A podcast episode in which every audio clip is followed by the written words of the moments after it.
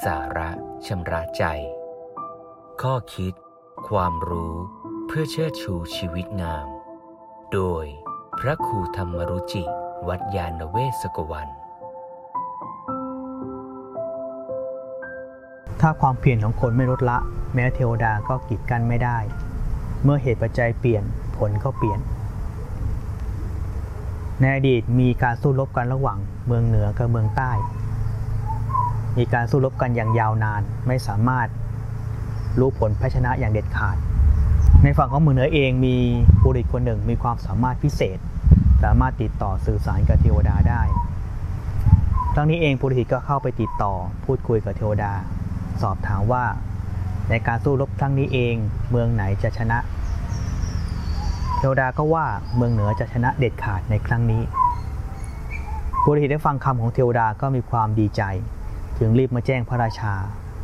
เมื่อพระราชารู้ความ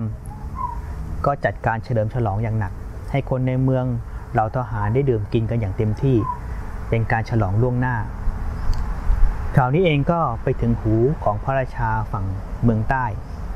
พระราชาได้ฟังก็มีความตกพระทัยแต่ก็คิดว่าการแพ้ครั้งนี้แม้จะแพ้ก็ขอให้แพ้อย่างสมศักดิ์ศรีจึงให้ทหารและคนในเมืองซุ่ม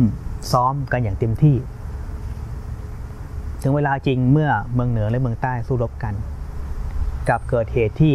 ไม่เป็นอย่างคำทำนาย คือฝั่งเมืองใต้ชนะปุริหิตเมื่อหนีมาได้ก็เข้าไปคุยกับเทวดาติดต่ออีกทำไมท่านต้องหลอกเรา เมืองเราแพ้ไม่ชนะอย่างที่ท่านว่า เทวดาก็ว่าเมื่อเหตุปัจจัยเปลี่ยนผลก็เปลี่ยน ถ้าความเปลี่ยนของคนไม่ลดละ เทวดาก็กีดกันไม่ได้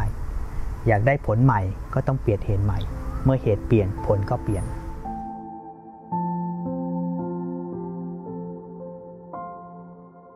ติดตาม ข้อคิด ความรู้ เพื่อเชิดชูชีวิตงาม กับรายการ สาระชำระใจ โดยพระครูธรรมรุจิ วัดยาณเวศกวัน